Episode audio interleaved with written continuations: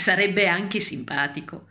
Ma hai sempre l'impressione, stando con lui, che stai disturbando una cosa seria. È impegnativo. È come lavorare, stare con lui.